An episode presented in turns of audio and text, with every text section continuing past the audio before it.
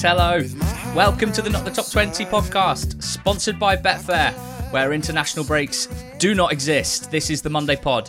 George Elek and myself, Ali Maxwell, looking back at a slim slate across the leagues, but still plenty to discuss. In League One, for Forest Green, a slam dunk, defunk for Wednesday. Five for Exeter, May May Kaki, get down now. Posh kept it real. Mason Clark made his mark to spark the playoff battle into life. And in League Two, the top three's wobble allows Cobblers to gobble up second spot. Another Donny goalkeeper error to make the mind boggle. Done by a bobble? Nah. Swindon squabble after early red, and Stockport waddle to victory. And Dale beyond the pale once again. Defeat to Crawley surely means the survival ship has sailed. Welcome to the show, everyone, and hello, George. I've been waiting for so long for you to uh, reference Boy Band 5 in your intros and their tour of the minor festivals in the UK this summer, but you've finally done it, so well done. The EFL newsletter by NTT20, number one of many. Let me just turn on the music so we can talk about it. You were a recipient of it, George. I was the writer of it. So I know what it felt like for me. Tell me, how did it feel to, to wake up this morning as the first ever EFL newsletter by NTT20 dropped into your inbox? Yeah, my first reaction was probably jealousy. Um, I want to uh, write as newsletters as good as, as you do. It, it's brilliant, mate. It's so good. Um, honestly, if you're listening to this pod and you haven't subscribed, I, I can't really work out why, unless just reading stuff on your phone or laptop isn't really what you like to do. Um, so I would definitely go and do it. I would do it before listening to the pod as well. I think it would be a very, very good um, a, you know accompaniment to what you're about to listen to for the next hour or so. So um, ntt20.substack.com. Go there, sign up for free. It is free at the moment. It may not be free um, next season, but if you want to pledge, which some very kind people have already done, uh, and kind of show your support early on, um, that is of course appreciated, but by no means necessary. Amazing start, 10 out of 10. I probably should have written a, an intro all about the Substack um, because I, I, enjoyed it so much. That's that's very kind. That means a lot. I, I did enjoy putting it together. Um, notes on every match that took place over the weekend with links direct to the highlights so that you can watch the games that sounded most interesting if you missed them at the time.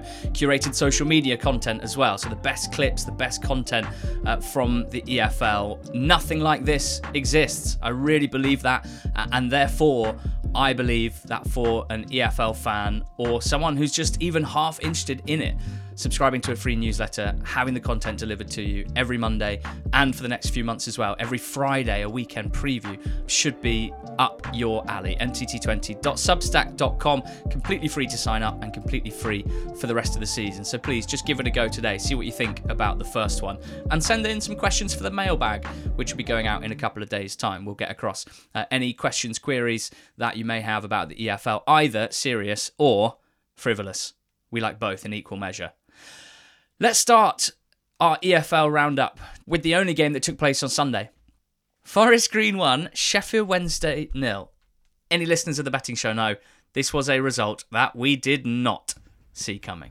Yeah, sometimes you can end up with egg on your face um, when you're doing a betting show, and I guess this is one of them. Although I got to say, I, I, would, you know, sometimes you are regretful when you make a pick that looks silly. I, I can't say that I could possibly have foreseen what we were to see here. Um, because even though Wednesday were beaten in midweek by Barnsley 4 2, there wasn't too much in the performance itself to concern, you know, uh, in my mind, to concern Wednesday fans and Wednesday players. You know, they were still pretty good going forward. They came up against a uh, an attacking side in, in, Barnsley who are in incredible form and up against a side in, in Forest Green that have shown next to nothing under Duncan Ferguson there was no reason in my mind to, to, to foresee what would happen. And that was not only that Sheffield Wednesday would win, would lose the game, and uh, you know shocks do happen, and we've seen Ipswich in particular drop so many points in games against against lowly opposition this season. But normally those shocks follow a certain pattern, and that is that if you played the game 10, 15, 20 times, the vast majority of the time the away side, sorry, the you know the, the favourite, the, the, the top team would win, but just, they were just on the receiving end of some variance where on that day the, the opposition were, were, more, were more clinical. This did not follow that pattern at all. Forest Green were good value for their win. Not only did they create the better chances in open play up to the Jordan Garrick goal, but after Wednesday went behind, when you expected they would pile on the pressure up against a side who hadn't won under Duncan Ferguson in nine games, had scored barely any goals, had conceded so many. But Forest Green saw it out with relative ease. There was a lack of urgency from Wednesday. They looked leggy. You know, a 23 match unbeaten run ending would, of course, provide some um, difficulties mentally in, in order to overcome. But you'd think an away trip to Forest Green should, should overcome that. And then, especially from behind, you know, when I guess the pressure on, on maintaining a lead or holding on to a lead is gone, you would expect them to at least come out and, and challenge. But that wasn't the case. Um, Plymouth Argyle fans over the moon that their former player Jordan Garrick was the, the, the, the man to get the goal to keep them top of the league with a decent finish. But they were obviously far, far better. And, and maybe, you know, I spoke at length last week about how the performance against Argyle was very strange, how, you know, a, a complete lack of a seeming lack of desire and intensity to win the game was bizarre. Maybe it was all in preparation for this. Maybe for Duncan Ferguson, he thought, well, hold on, we've got a game live on Sky on a Sunday at home. Let's preserve against a team who are going to play in midweek. Let's preserve our energy and put everything into that in order to give the whole place a bit of a lift. And if that is what he's done, then fair play to him. He's, he's executed it perfectly. They are not playing a recognised number nine. They're not playing a striker. In in football manager terms, people are often trying to find strikerless formation that works. And on this occasion, it absolutely did. I would genuinely, if I had to write down this formation in numbers, I would write it as a 4 2 4 0. Because Myles Peart-Harris and Charlie Savage are not strikers. They were the two attacking central players. I'm going to say they were pressing tens. Some people might want to call them false nines. But uh, as far as I could tell, their main remit was out of possession, and that was to harass and harry the centre backs and also at times block the passing lanes into Bannan and the other deep Sheffield Wednesday midfielder. And they did it absolutely brilliantly. Uh, the wide forwards were, were Garrick and McAllister, and they were really, really good at making sure there were no easy balls into the wingbacks. Sheffield Wednesday get a ton of progression down the sides, but very narrow pitch at Forest Green, incredibly windy on Sunday, which I do think had an impact on the quality of the passing, uh, or rather exacerbated the lack of quality in Sheffield Wednesday's um, passing those wide players really helped quash the threat of the wing backs. And also, in attack, they were the big threat.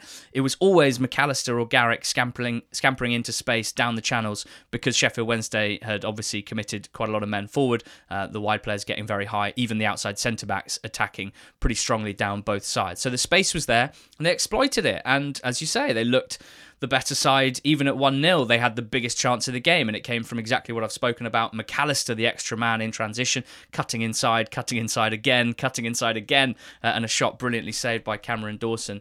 They were so, so good. It wasn't just that front four, though.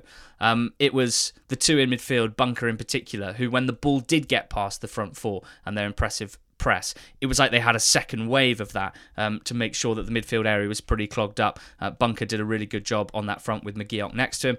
And then, of course, there were times where Sheffield Wednesday did get the ball in and around their box and did go direct into Michael Smith. And I thought Brandon Cooper handled him absolutely brilliantly. I thought Godwin-Malife next to him was absolutely spot on as well. It was a brilliant, brilliant performance. And Wednesday, George, they, they were completely off it. I wasn't worried after that Barnsley game. After Barnsley 4, Wednesday 2, I wasn't worried at all. I thought it was just one of those games where things didn't go for them and that they played pretty well.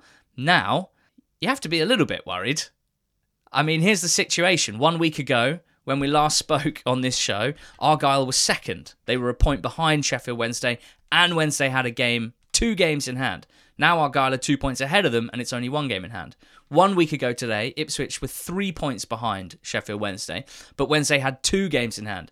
Now they're three points behind, and the games in hand are gone. One week ago, Barnsley were nine points behind and level on games. Now it's six points with Barnsley having a game in hand. No matter what you think about the performances, George, the results mean it's been a disastrous week for Wednesday. It's absolutely been a disastrous week for Wednesday. Um, and there was a time on, on Sunday afternoon where suddenly you're thinking, are Wednesday still even favourites to win the league this season? And now, you know, in, in the cold light of the Monday afternoon sun, Sheffield Wednesday are still odds on to win League One. They're five to six with the Betfair Sportsbook. You know, for those who um, are not that way inclined in terms of betting and odds and stuff, it means that they are seen perceived to have a, a better than fifty percent chance of still winning the league. So a bit of perspective there. It's still you know not too bad. Also, you look at their fixtures for the, for the rest of the season. They've still got to play Cheltenham, Lincoln, Oxford, Accrington, Burton, Bristol Rovers, Exeter, Shrewsbury, and Derby. So Derby, the only side there, and, and Shrewsbury, well, Derby, the only side who are a promotion rival. Shrewsbury, the only other side who had guaranteed a, a top half finish, pretty much. Exeter, possibly a top half team as well. Apart from that, it's all bottom half teams. So the fixture list is incredibly kind in terms of what they've still got to come. Although there are a couple of teams within that who still have a lot to play for and are fighting for their lives at the bottom end of the table. However, the one difficulty for me is that they play in midweek, and if they if they don't beat Cheltenham away on Wednesday night, then they will not be top of the table, having played the same amount of games as, as Plymouth Argyle. The, the only way that they are still ahead of Argyle on points per game is if they win that game, which is interesting. And it's not a very easy game either. You know, we, we've seen Cheltenham hit a really good vein of form recently. There was that 3 0 win against Peterborough, which not many people saw coming.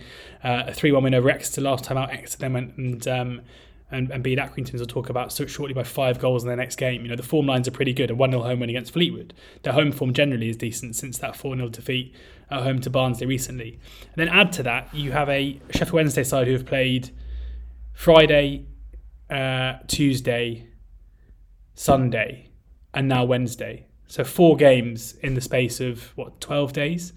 Compared to a Cheltenham side who have had a week off they their game against Oxford was um, was postponed due to international call-ups. So basically, Sheffield Wednesday have played three times since since Cheltenham last played, which is again a massive advantage for the home side. So you know, if I was a Wednesday fan, I'd still be. I mean, I'd be obviously frustrated, but a, a bit of you know, I'm sure Wednesday fans now think they are an outside shout for the title, and that probably isn't true. But I do wonder if things might get a little bit worse before they get better. I would be surprised if they were able to win the game on Wednesday night unless we see a massive uptick in terms of their performance level. The final word should go to Forest Green because I absolutely loved that performance. It was by far their best performance of the season.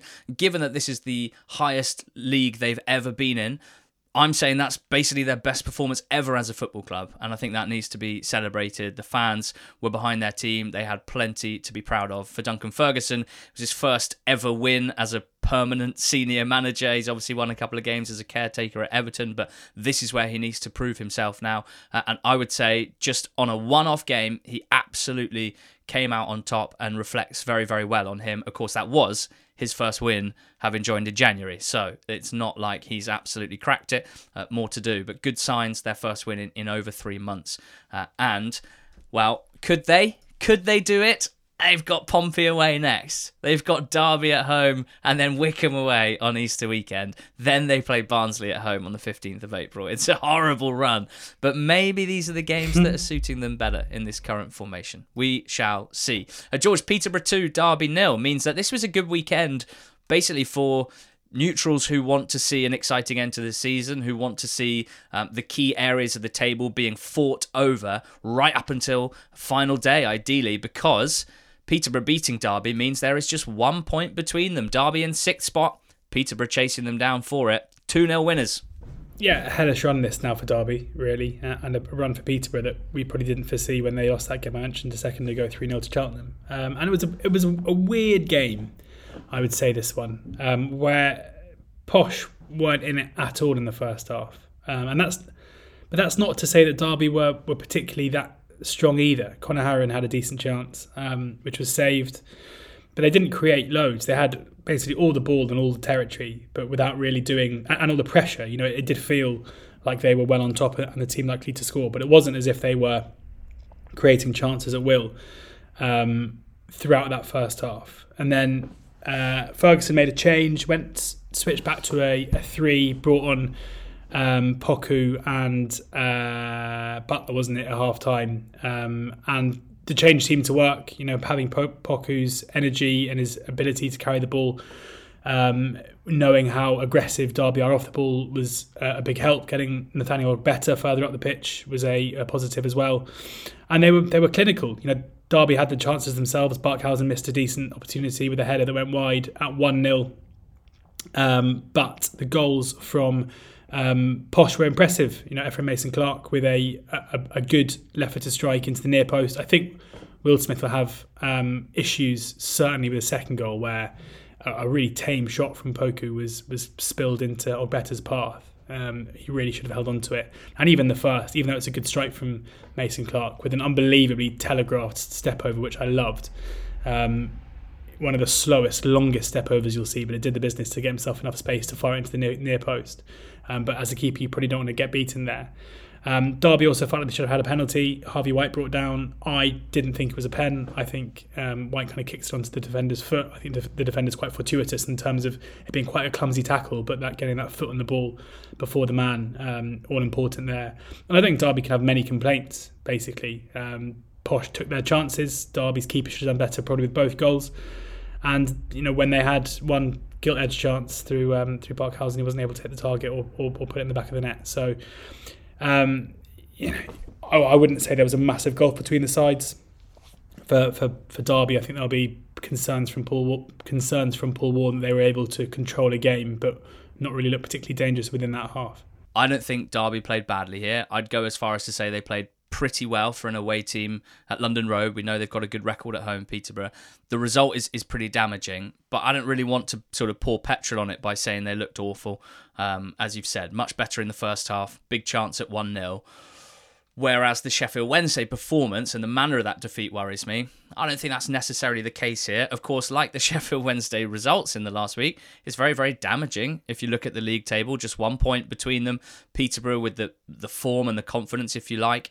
Uh, they've picked up, what, 16 points from their last eight games. Derby just 10, and there's eight games left. So uh, Derby have to turn it around, have to f- re-find their form, and Peterborough have to maintain it, of course. Next Saturday, they go to Ipswich Derby possibly the most difficult fixture in the league at the moment. Peterborough are at home to Oxford. Probably not the most difficult fixture in the league at the moment. So, um, you know, it's certainly, well, it's game on, put it that way. Nine wins in 14 since Darren Ferguson took charge again. A good time to make the change. And I think that's worth pointing out as well. The manner of the change, or rather the personnel of that managerial change from McCann to Ferguson, having basically flip flopped, it seems, between McCann and Ferguson for about a decade, it gets laughed at. Oh, they're going back to Darren Ferguson. They they've got no imagination. They don't know anyone else. They just go back to the guys that they know. There've been plenty of times where they've done that and it's worked for them.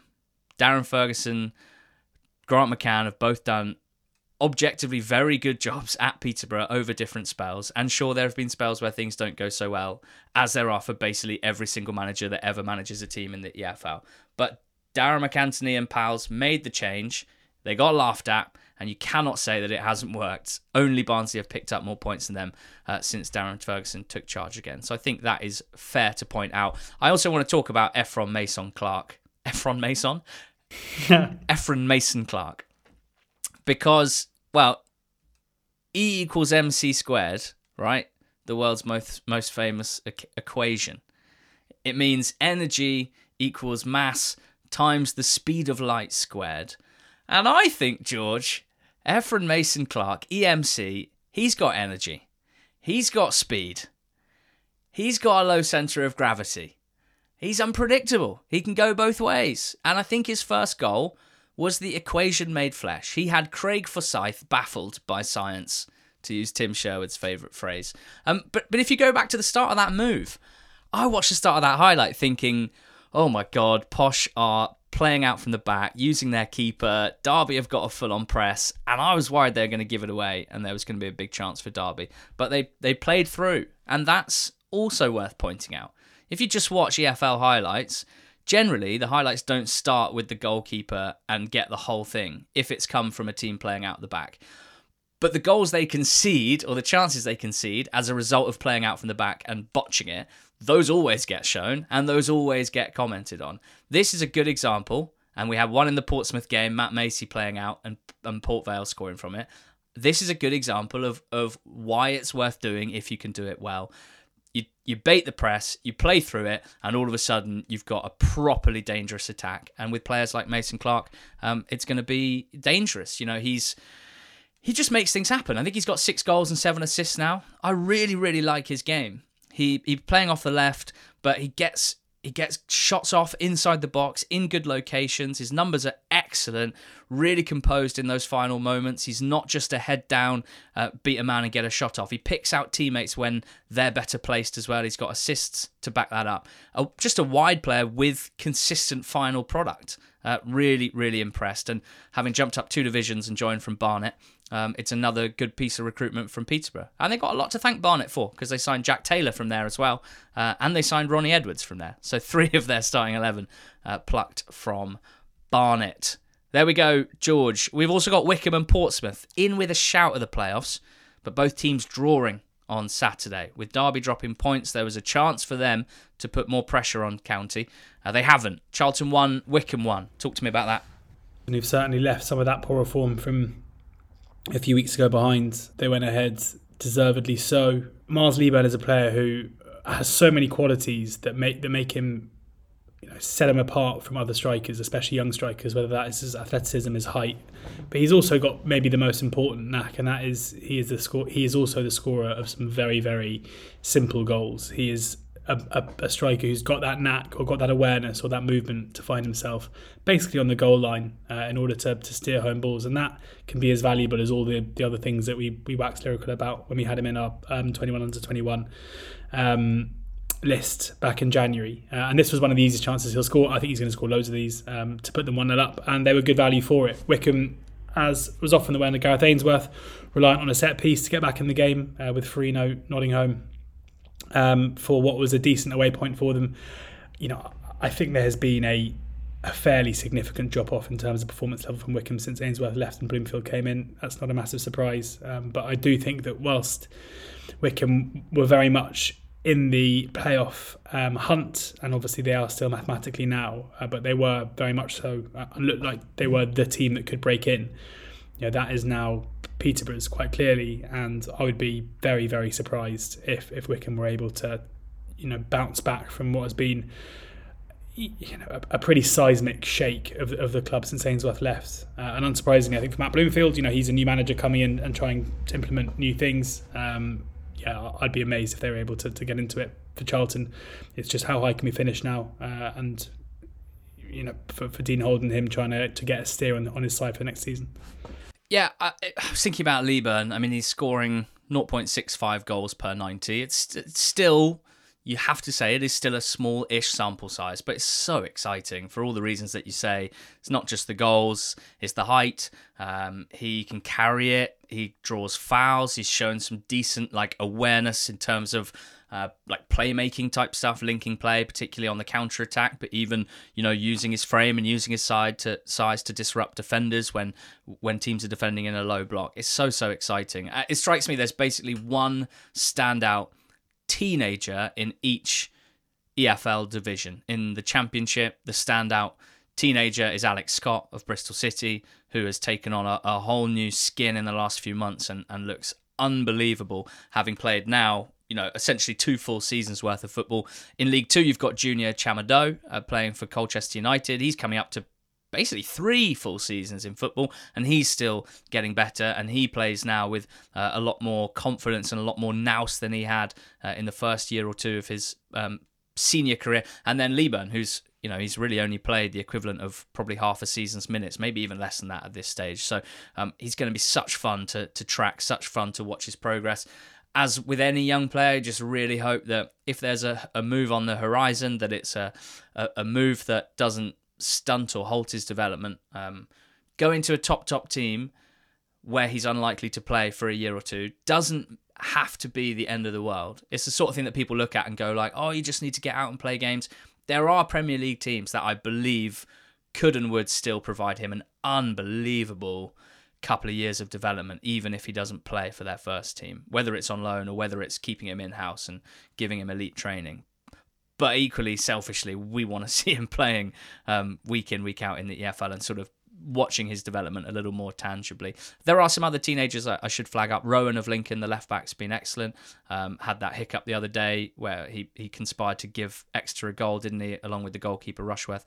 Uh, Mayer of Morecambe as well, uh, loads of minutes as a teenager. Cameron Humphreys as, as Ipswich um, in, in fewer minutes, and Yaser Asprilla as well in flashes at Watford. Um, you may notice I'm, I'm leaving out teenagers teenagers on loan from Premier League clubs. There are plenty of them as well, um, but really I'm focusing on the, the EFL developed players here. Uh, who else is going for those playoff spots? George Portsmouth two, Port Vale two, the Port Derby uh, with the Port of Vale scoring two first half goals, um, only for the Port of Smuth to roar back and grab a point. Matt may not want to see this one again. Oh, right. Yeah. to be fair, Isn't it? I mean, I'm I'm I'm full on corny mode today, and I don't know why, so I can't have a go at that.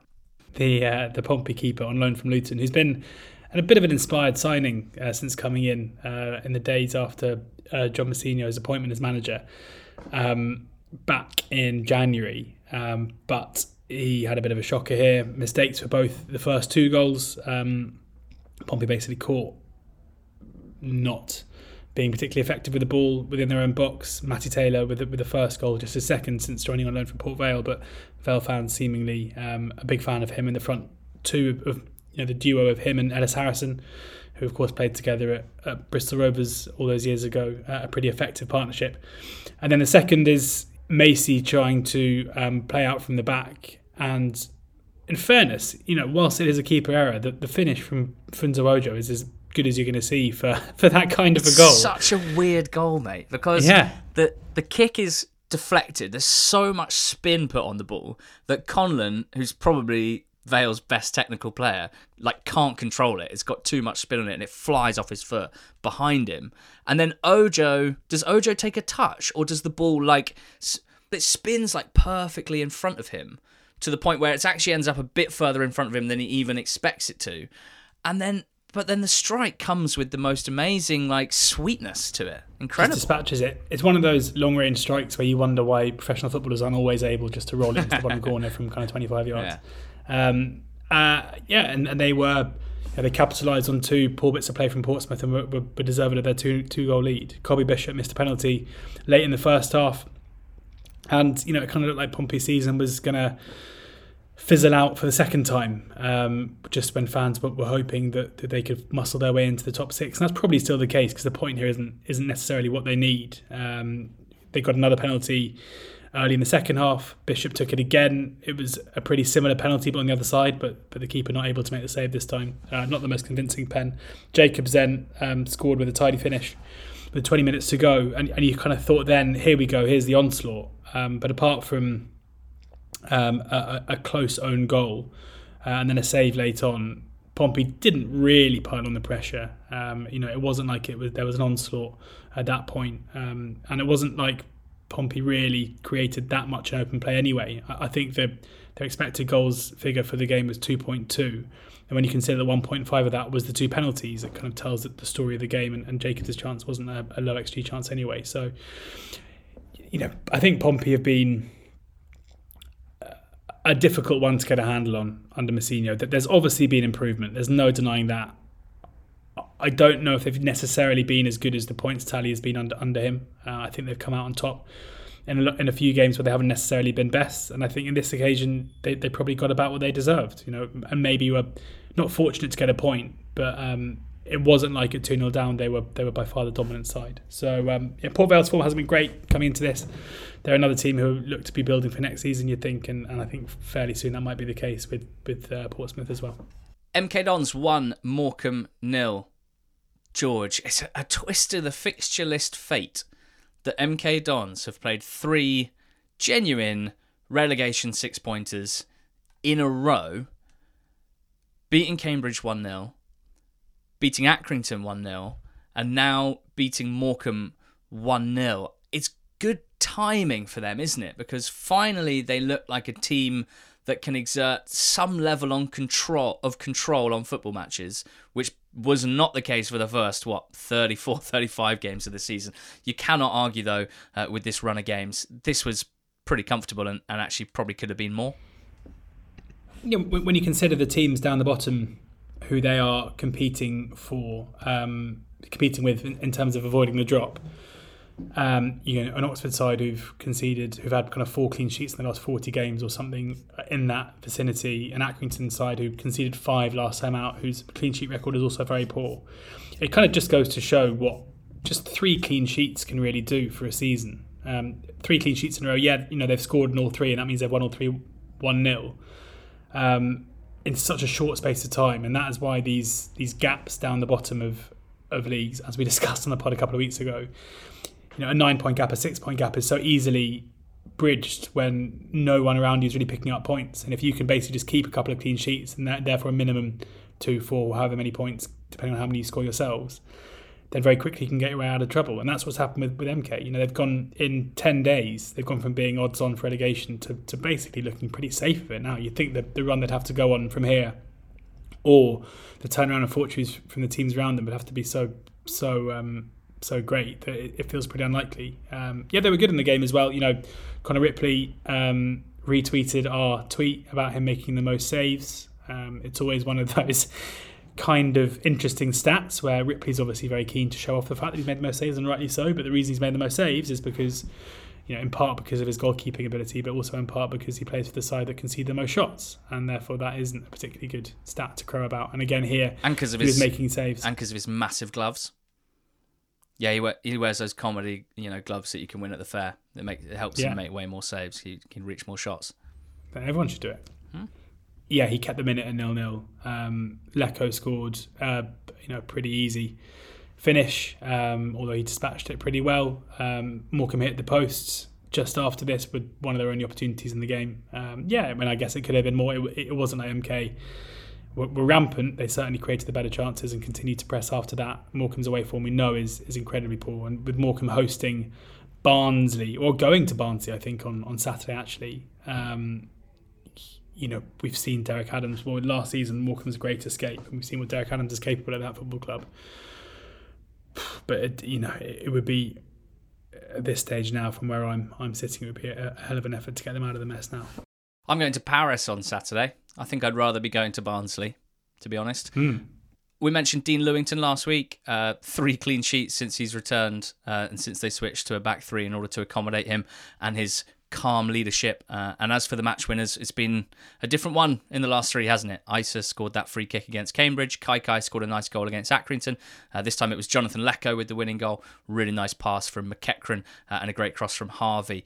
Uh, these are all players who you feel like, it, you know, it's not weird to see them as match winners in a League One team, Leko and Kaikai and, and Eisa. And it makes me hope and wonder whether if they could be more consistent next season, then you know they really could make a big leap if they can just continue this sort of strong grip on things that they seem to have right now. Um, as you say, teams around them not picking up points, none more so than Accrington Stanley, uh, who've lost four in a row in the last 11 days. Their fixtures in March have been brutal, or the schedule rather. They were that team that had three games in hand over the teams around them. That was giving them so much hope. And what it's easy to forget is that those games can be absolutely exhausting for a team that is both a pretty bad team and one with a pretty small squad um, for the level. We've seen it with Rotherham spring to mind, you know, in the championship a couple of years ago, where they just had a brutal schedule and they were, you know, they were they were running on fumes. Whereas MK, by comparison, have, have just had to play every Saturday the last three weeks. Accy have had to play every midweek as well, including games against Ipswich and Portsmouth and Argyle. Um, they were absolutely thumped George by Exeter here, five 0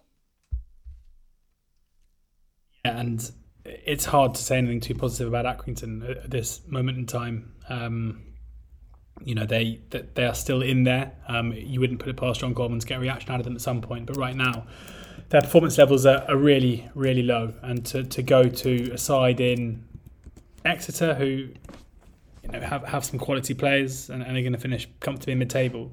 Um, but to go there and be beaten 5 0, to have played three games and, sorry, to have not scored in the last three games, to have gone, uh, just got the one point from their last six games in the league. You know, the 2 1 win over Forest Green at home felt like a really significant win for them um, at that time. And, and they were, at that time, you know, a few points had a buffer between them and the relegation zone. Um, their fixtures also not the easiest coming up. They've still got to play Sheffield Wednesday away from home, uh, Peterborough at home, Pompey away, Bolton away, and then have a what could be a, a massive game on final day as they travel to Oxford, um, depending on what's happening at, down at, at, the bottom end of, of League One. Um, it could be a, one of those games where, you know, if Accrington are able to pick up enough points, where the, the winner could stay up. Um, but yeah, uh, you know, it, it's hard to make a case for them now. It just doesn't feel like there's enough quality necessarily in their squad. Um, when you think back to the a couple of years ago with Bishop and Charles up front and what they're doing now, um, two players who you feel have never really been uh, properly replaced. Um, but yeah, Exeter very good at home. They've won three home games in a row now, uh, scoring nine goals in those three games, beating Cambridge, Lincoln, and now Accrington. Um, you know, under under a manager that joined halfway through the season, uh, another side who will just be looking to, to finish as strong as possible and, and then hope to keep key players. Um, great to see Stansfield scoring uh, a good bit of not top content as well, um, getting the fifth goal in front of the Exeter fans. Um, you do wonder. I mean, it's difficult because I kind of thought and hoped given his reputation at, at Fulham, and that we'd seen him play a fair bit for Fulham, um, that he might come in and be,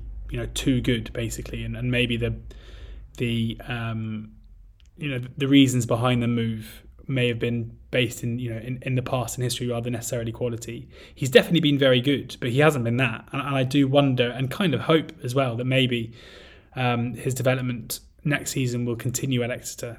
Um, because you know I, don't necessarily think he's done enough to show that he is either you know an option for Fulham in their in the Premier League next season or, ready for a Championship loan. Yeah, I guess my my sort of main thought with you raising that is how many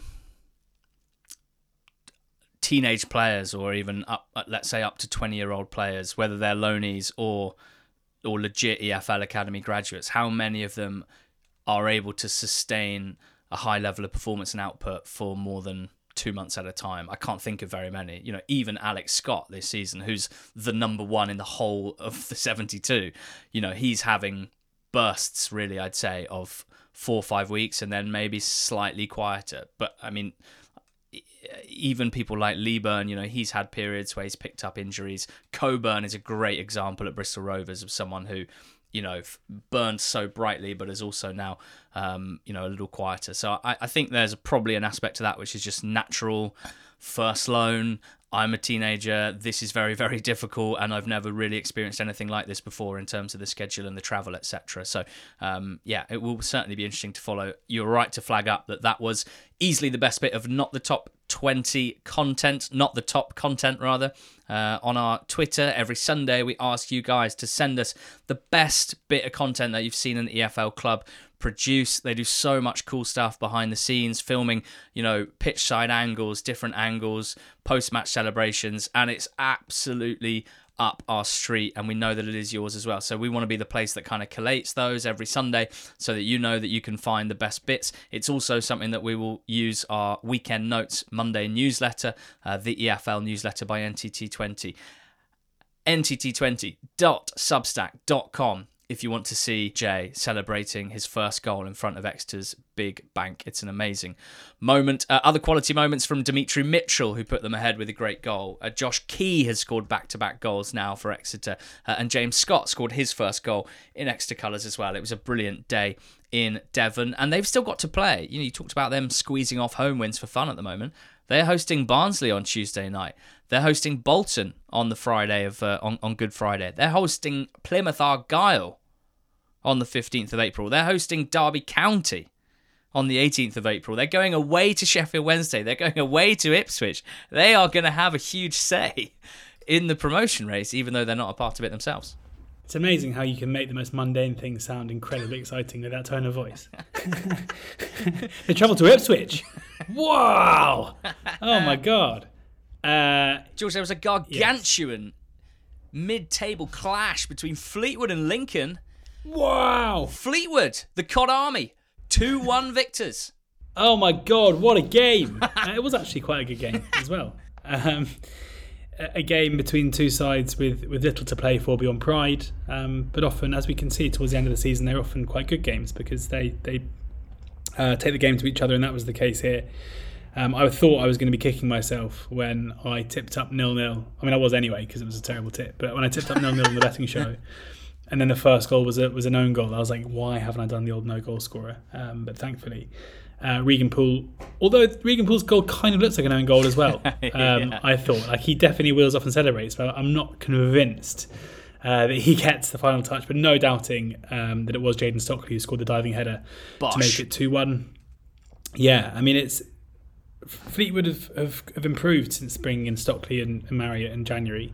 They're, they're, one to keep an eye on, I think, because uh, it wasn't that long ago that under Joey Barton they um, were pretty bullish in the transfer market. They got to a, a playoff semi-final, albeit in the COVID um, years. So they, you know, they, they, didn't finish the season there, but they were certainly tracking at a, at a playoff rate.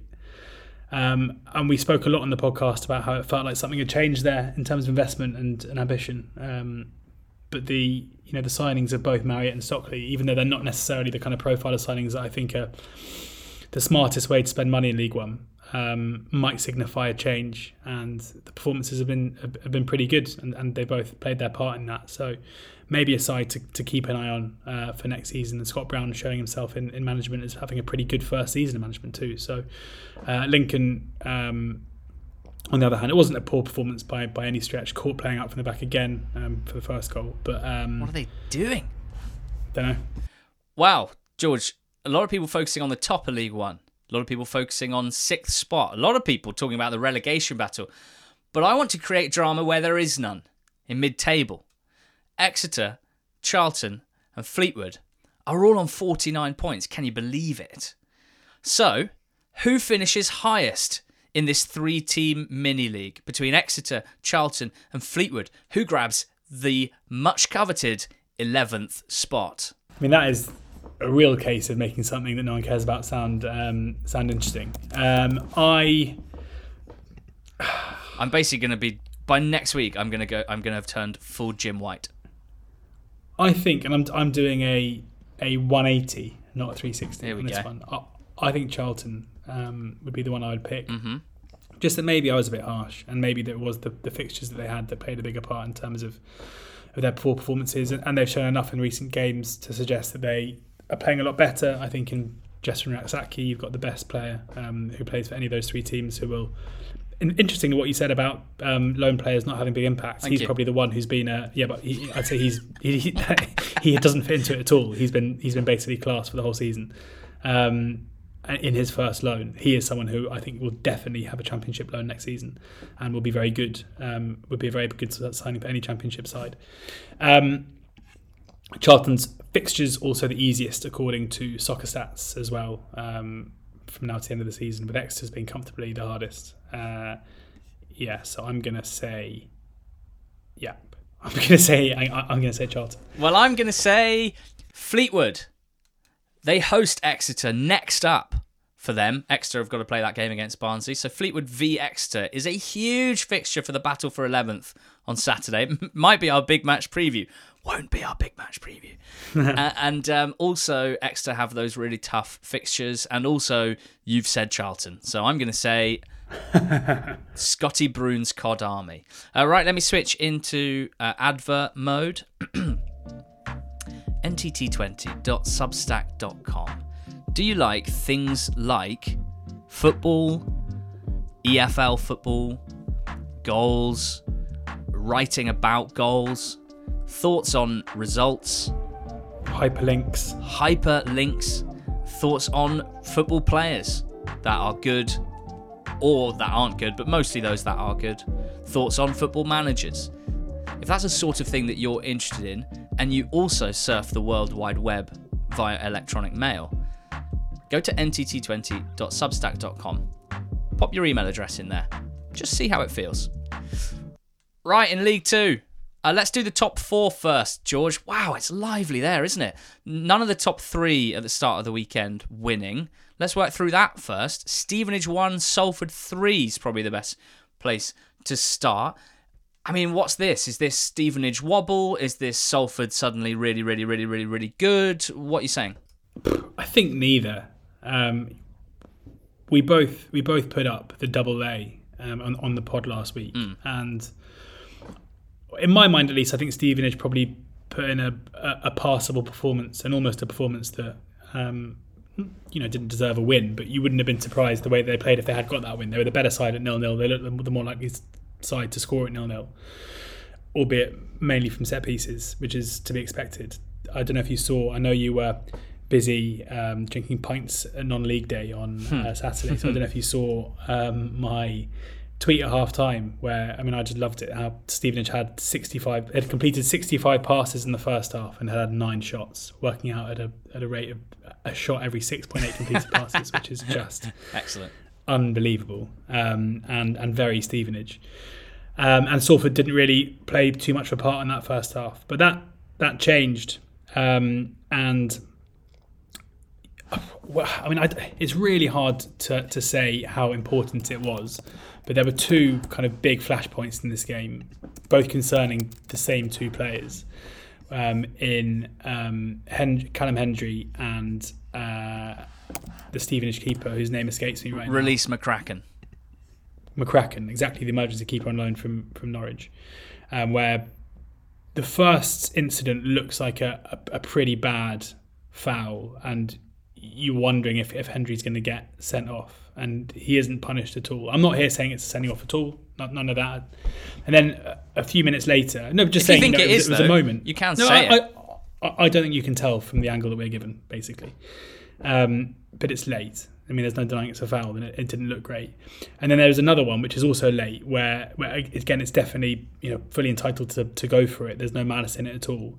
But um, Hendry's knee or leg catches McCracken in the in the head, and um, there is a long stoppage in play, and he has a bandage around his head for the rest of the game. So presumably a, a pretty nasty flesh wound.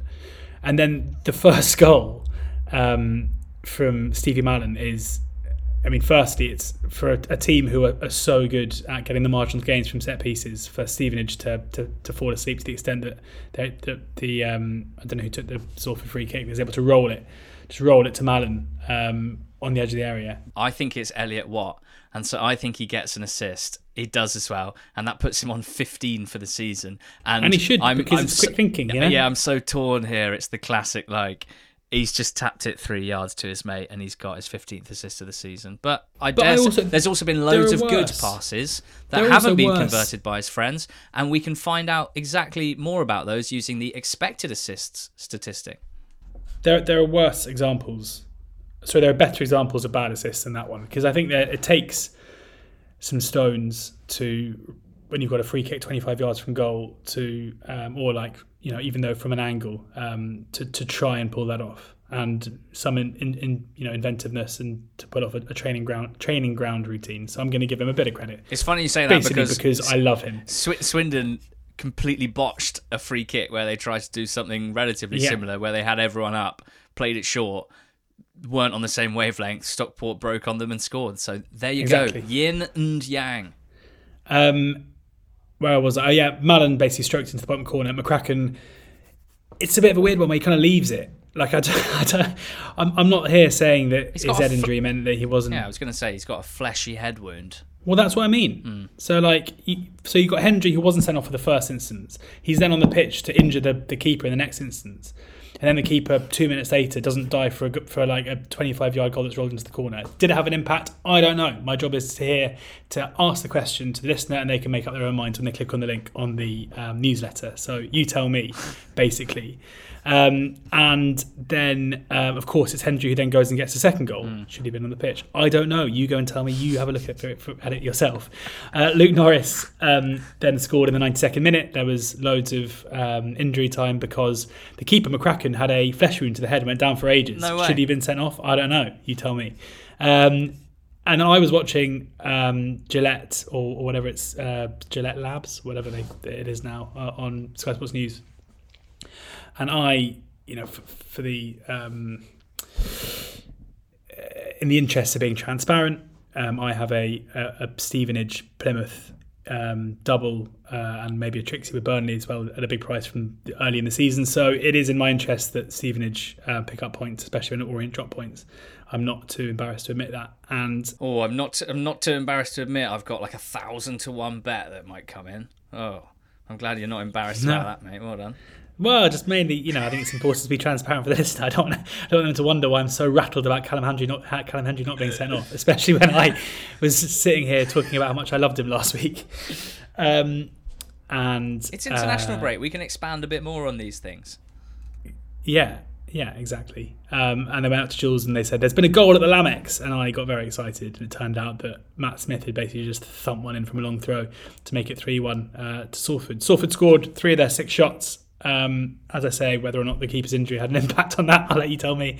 Uh, but I think Stevenage performance, Stevenage have put in some bad performances recently. This wasn't necessarily one of them, albeit they'll feel like all three goals were probably avoidable. Um, and you know, with with Orient dropping points at Hartlepool, this was a massive opportunity for them because they are in such a weird position where, you know, they are still perceived to be the second favourites to win the league. I'm not necessarily sure that's right, given they they go to Northampton uh, on the weekend. And again, I think Northampton are, are rightfully favourites for.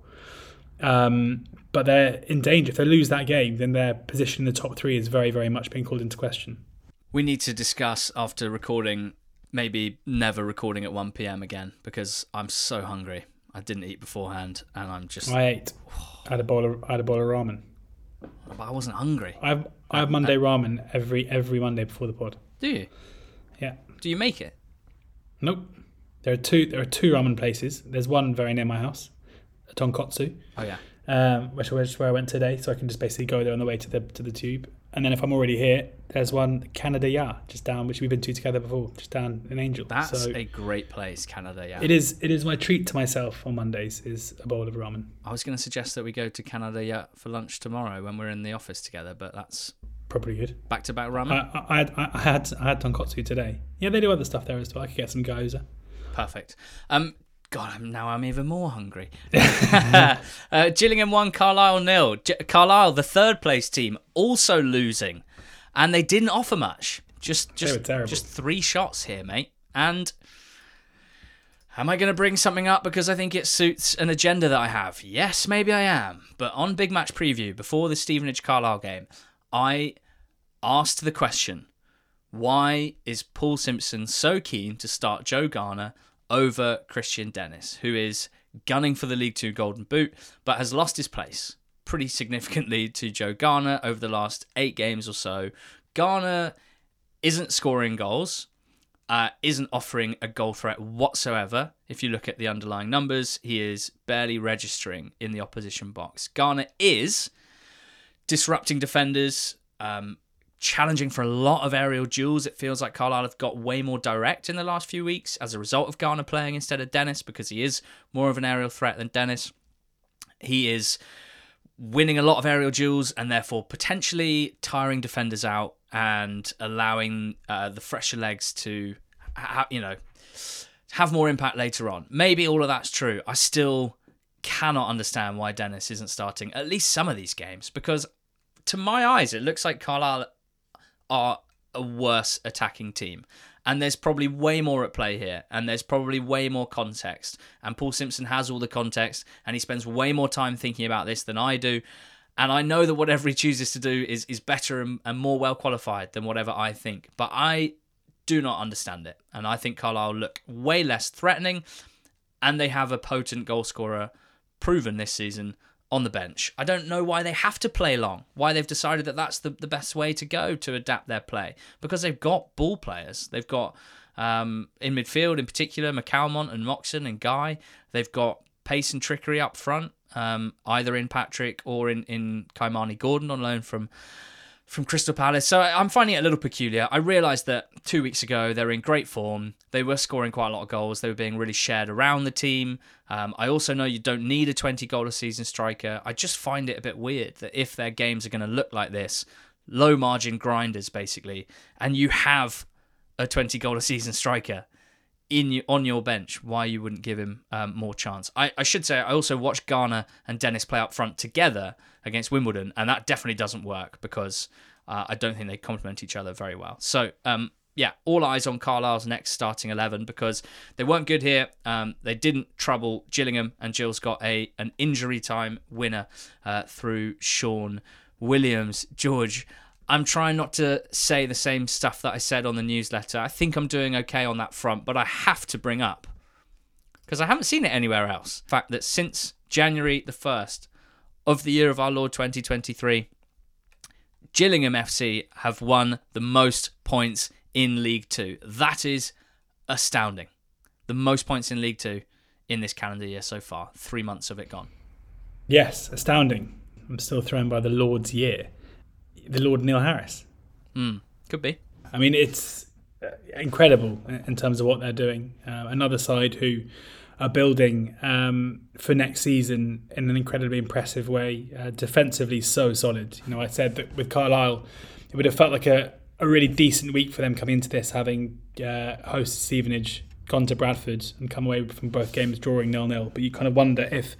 In the quest of being resolute in those two games, they kind of forgotten how to attack. Um, we have to give Gillingham immense credit. Of course, Gillingham's home uh, home form very good. Gillingham's general form very good, but their ability to clean, keep clean sheets has been so important in that. Um, they've only conceded one goal in their last six games uh, in well all competitions in the league are the same thing.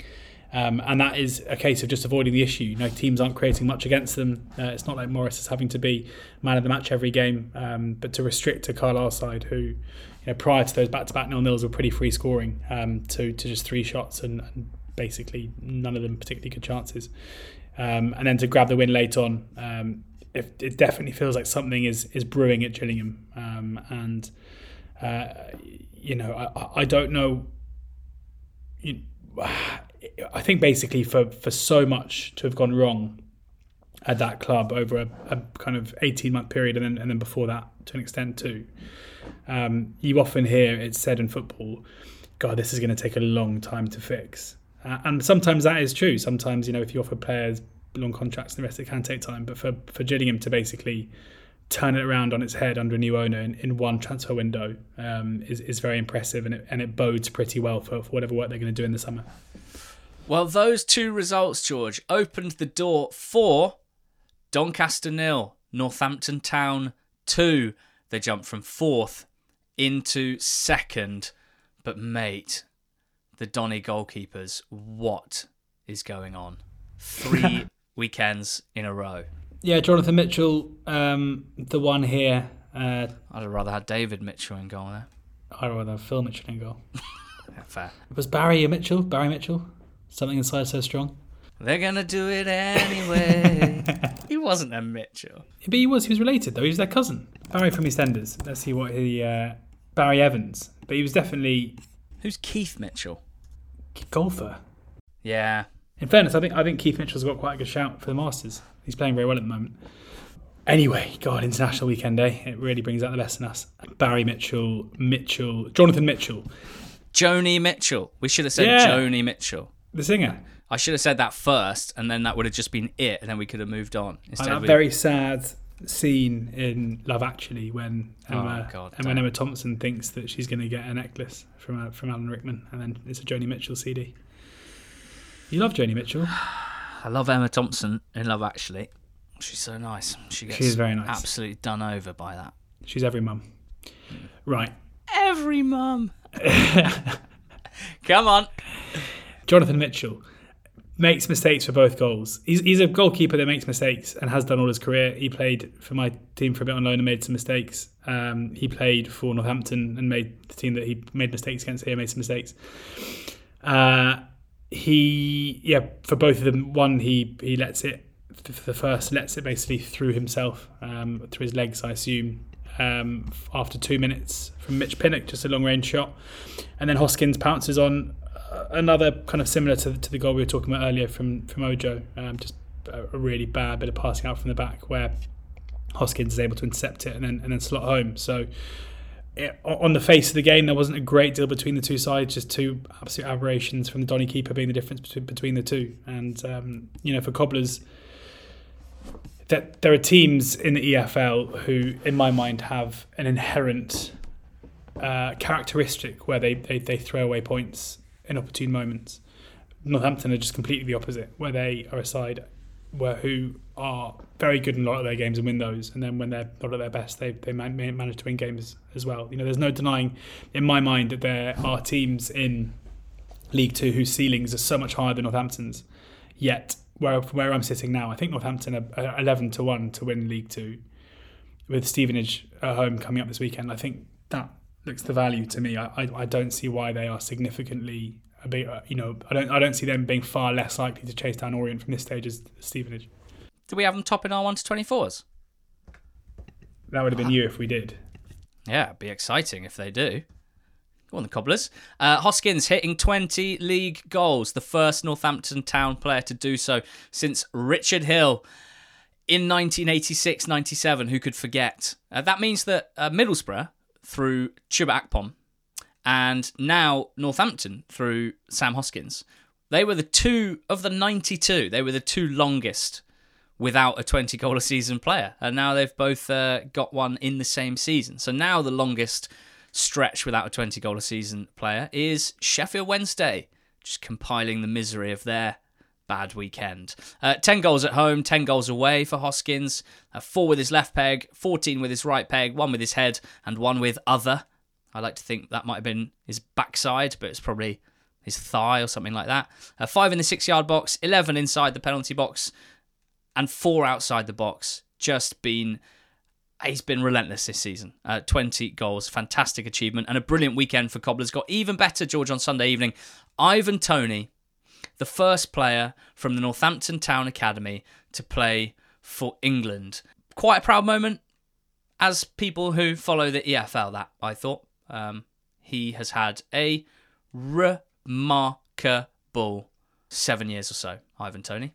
and now he's an England capped international. Yeah, incredible, um, and about time too. Um, I'd have been very surprised if you told me when I was watching Ivan Toney at Sixfields uh, diving round it when he was 17 years old that he had gone to play for England. Um, I'd have been even more surprised if you told me then that I'd be such a massive fan of his as I am now. Um, it's been great to watch him develop. He has been, I think it's been very obvious to anyone who's watched a lot of EFL football, from even the Peterborough um, days that he was destined for, for, at least the Premier League and, and, and hopefully as far as he's gone. Uh, and I also think, you know, a bit of international analysis. I think he's he's basically the perfect player for England to have as a Harry Kane deputy um, in terms of being able to do what Kane, well, not what Kane does, but being similar in terms of, of, of the prolific nature of his goal scoring, whilst also offering a lot more than just goal scoring prowess, and crucially being probably the only person in, in the country who could have a fair shout of saying they're a better penalty taker than Harry Kane as well. So um, delighted to see him there, and yeah, I'm sure that now he's in. We've seen a lot of um, players come and go in that role. Most of them EFL graduates: Ollie Watkins, uh, Dominic Calvert-Lewin. You would hope now that I think Toney will, will cement his place as being um, the second string striker for England for, for the years to come. Mm. Uh, and Leyton Orient, the top team, they dropped points, uh, but in doing so, got one point more than the team in second and third did. So a bit of a weird and not that destructive weekend for Orient. They drew out Hartlepool. It's their fourth draw in a row now. They've taken the lead in all four of those. This feels quite neat, doesn't it? Just in terms of like some variance from early in the season, where when Orient took the lead, they won a disproportionate amount of those games, um, and they got a ton of points on the board, which means that I'm still pretty confident that they're going to win the title, win promotion. Um, but uh, but Hartlepool, certainly giving it a go, aren't they, George? That's five in a row for them now. And in all of them, they've had spells where they look really dangerous. When you watch the highlights, you're like, oh, this Hartlepool team are creating chances. But it feels like they're only doing that in patches, quite often when they're already behind. And so I just think they're still fighting, and I respect it, but I think it might be futile. But they are still fighting. It might be futile because Crawley have 10 points from four, George. They beat Rochdale 2 0 in a game that we build as Rochdale don't lose this because if you lose this, that's you done. And it might be the end of their 100 plus year in the EFL. 2 0 defeat. Yeah, you know that I'm not one to um, call things done before they're done, always willing to believe there's a chance. But um, I think we're nearly at the stage of putting a fork in Dale because, um, yeah, I mean, they were they were poor here. Crawley were, were by far the better team um, completely deserving of their 2 0 win, um, probably deserving of, of, of, winning the game by, by more if anyone was. So uh, this was basically last chance for saloon for Dale, and they, they didn't really show up. And for me, that is makes it pretty impossible to believe that they're going to get the necessary points needed to bridge what is now a 10 point gap with a worse goal difference as well. Um, really sad, if I'm honest. I think Rochdale are just a, a bastion of the EFL really, and um, I've had I've been been once and enjoyed my time there, um, and I'm really hopeful that there'll be a team who, who do come back. Knowing how competitive the National League is, it feels pretty impossible in my mind unless there is significant change at Rochdale to see why they would be able to compete at the top end of the National League, and um, and that is is very very sad. So hopefully, I mean, they will return. Hopefully, when they do return, you and I are still sitting here doing our podcast. Um, but yeah, it's it's hard to really find anything um, positive to say about about Dale apart from the fact that we'll miss them. Because I didn't want to be sitting here saying, "Yeah, I think they're down." I was stretching, I was straining for some morsels, some crumbs of reasoning to to sort of cling to. And I thought, oh, we've had a miracle survival before in League Two since we've been doing the pod. Newport County under Mike Flynn. Uh, and so I looked to remind myself what that meant. What was the miracle survival? Newport were 11 points from safety, Crawley only 10, but that was with 12 games to go. And Crawley, uh, sorry, and Rochdale only have seven. They've actually played a game more than most of the teams they're chasing. So, uh, yeah, not feeling great about that. Um, Dom Telford showing what a good player he is and how important I think it is that you pair him with someone like Ashley Nadesan. Um, less focus on Telford from the centre backs when he's playing with a partner just allows him a little bit of extra space and time to do what he does, uh, and that was control really well, uh, swivel and finish to put um, Crawley ahead. Uh, in the playoff picture, George Swindon nil, Stockport one. I mean, pretty lively affair this one. A red card within the first minute. Um, Jakey Wakey uh, wasn't Hmm. was still asleep. No, that's harsh. I felt a bit bad for Jacob Wakeling because Nah, He's just running back. Uh, Someone's in behind him. I I don't. I think it was a red. Let me be- let me be clear. Oh, right. But Okay. I think it's one of those reds where I can still feel a bit sorry for the player. It's like 40 seconds in, someone's in. You know, someone's in behind, and he just sort of he's just r- sort of run into the back of him. ran into the back of him Yeah. As Can't do that. I know, but you know, I slag a lot of players off when they commit what I consider to be dangerous play or violent conduct or or dissent. I think that But when I it's think those but when, it, when it's stupid play, you're like, ah, poor lad. Yeah, kind of. Yeah, he's a striker playing left wing back. I, I feel a bit bad for him. Anyway, they saved the pen, didn't they? And then they had to defend a lot, didn't they? And Swindon didn't have a shot at all in this match. Um, but Stockport still huffing and puffing before that aforementioned botched attacking free kick that Swindon had that led to a quite an exciting Stockport counter attack and a winning goal from Ryan Croasdale, who does not score many. Have to admit, I didn't think Stockport looked that good here. I still want to see a little bit more from them. Uh, in the last eight games of the season, but still a, a valuable three points for them. Uh, and the first game at the county ground, where Swindon Town were the owners of the county ground. George, they've been playing there since 1896, and they've never owned the stadium until late last week. It's a great story. I would implore you to head to the Swindon Town website and read all about Nigel Eady, who is the man behind this, um, and his legacy, which is now that his beloved Swindon Town own the county ground where he spent so many years going to watch them um, before he passed. It's uh, yeah, it's a beautiful story. It's a shame that uh, you know the football gods didn't play ball really for uh, for for Nigel's legacy there. But um, great stuff for Swindon, and uh, they lost the game to Stockport. Uh, George Barrow two, Wimbledon one. Wimbledon conceding another lead and losing a game is becoming a really troublesome trend uh, for for them. Uh, hard to really understand what is going on um, because again, I'm not sure the performance is necessarily that bad. But when you go one 0 up away from home against a side in Barrow who haven't won a home game or won one home game for a pretty long amount of time and have also been unable to score more than a goal in a game for, for quite a long time, then then it spells you know you should really be able to hold on to that. But um, yeah, I mean it's it's going to be interesting to see what they do. Um, I know a lot of the fans have uh, are demanding a change now. Um, I always think of AFC Wimbledon, especially as a you know, fan-owned club, are are not the kind of club who are going to look to chop and change manager whenever possible. I, I personally hope, you know, again, full transparency. You know, obviously he's a mate of ours, um, but I hope that, that Johnny Jackson is given an opportunity to to, to, to at least turn it around and, and, and, and show them over the course of between now and the end of the season why he should be able to, to stay at the club for next season. Um, but on the evidence of, of the game again on Saturday, there are, are massive issues. Barrow keep their very, very, very, very, very, very, very, very, very slim playoff Could hopes they? alive. Um, Six points off. Play the game more. possibly, but probably not. Um, but either way, it's been a really positive first season under Pete Wild. Couldn't agree more with that. I, I think it's almost a shame that Barrow are not playing any of the teams that they're kind of chasing down. You know, your Mansfields and your Stockports, um, because probably when there's a six points gap and you've played a game more, you actually want those fixtures. I think in order to give yourself the, the better chance of of um, chopping the, the gap. Um, Wimbledon conceding another set piece goal as 20 this season, the second most set piece goals conceded in League Two. Good piece on this by Tim Hansen, uh, who's a Wimbledon fan who's on NTT 20 squad. Uh, his website is Plough Lane by Numbers.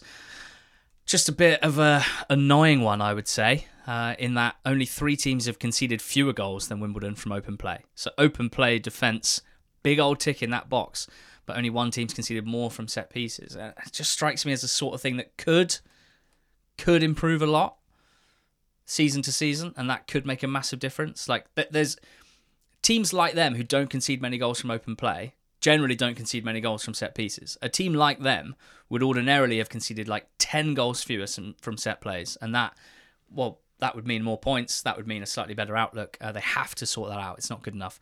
Um, mitigating circumstances here. Well, 21 year old keeper making his debut that came and missed a punch uh, and a fully homegrown back four as well. Their their injuries have been remarkable this season as well. Uh, I'm going to uh, Wimbledon Walsall on Tuesday night with a, a chunk of NTT20 squadders. Uh, we're going to be in the Sadlers away end. So if there are any Walsall fans listening and you're making the trip for the big one, Wimbledon Walsall, um, yeah, give us a wave. It'd be good to see you. Uh, George, uh, Mansfield nil, Sutton nil was miserable football match. Quite a lot of these seems at the moment. Miserable football match. I'm just going to read out a really nice thing that Neil, who's Sutton fan on the squad, flagged up. He said, when Craig Dundas came on to play up front alongside academy graduate Killian Kouassi, there was a 23 year age gap between them. How good's that? Kouassi, I think, is 19 and Dundas is 42. Can't imagine that's happened very often. Wow. Yeah, that is fun. Gives me like Eidur Gudjohnsen coming on for his Iceland debut in replace of his uh, dad vibes.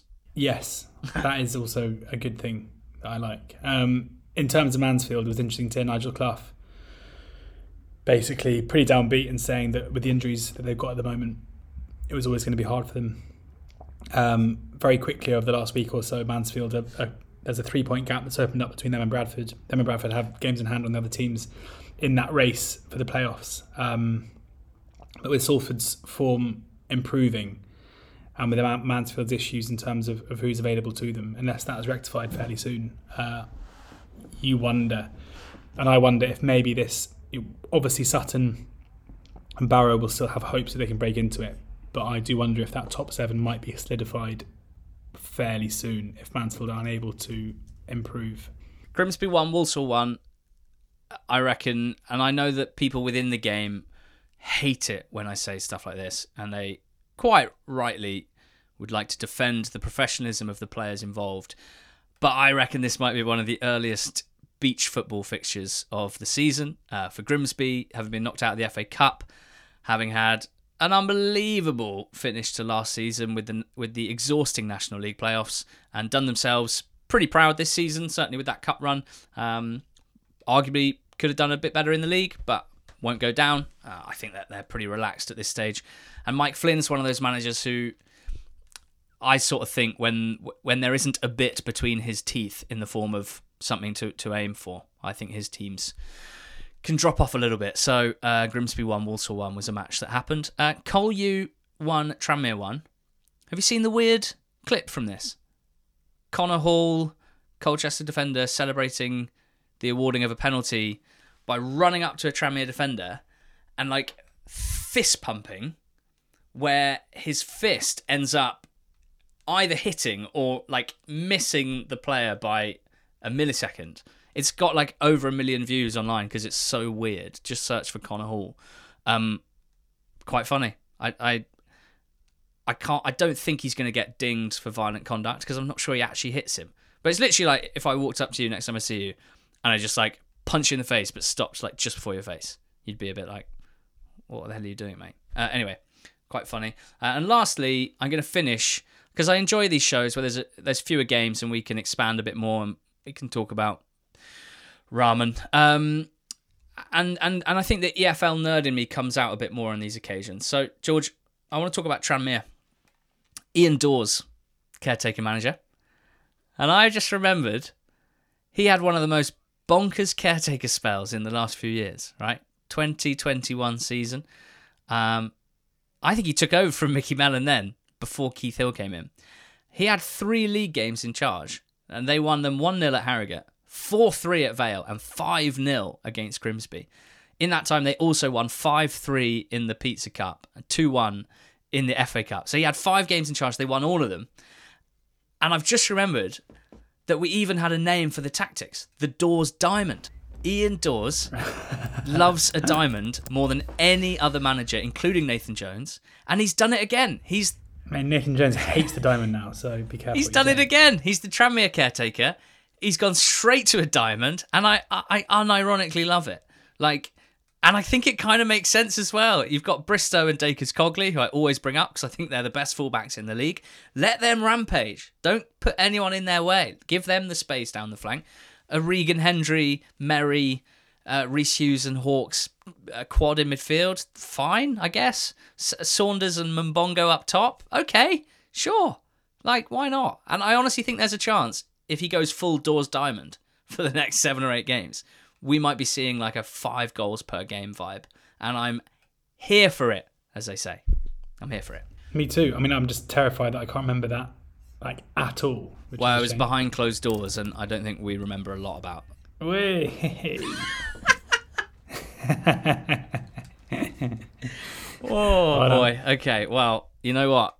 I think the fans are going to enjoy what they see in the next couple of weeks. Um, George, next weekend in League Two, get this up you: Stockport v Salford, Friday, fifth versus sixth. Northampton v Stevenage, second v third. Leyton Orient v Carlisle, first v fourth. All of the top six playing against each other. There's only seven points between second and sixth.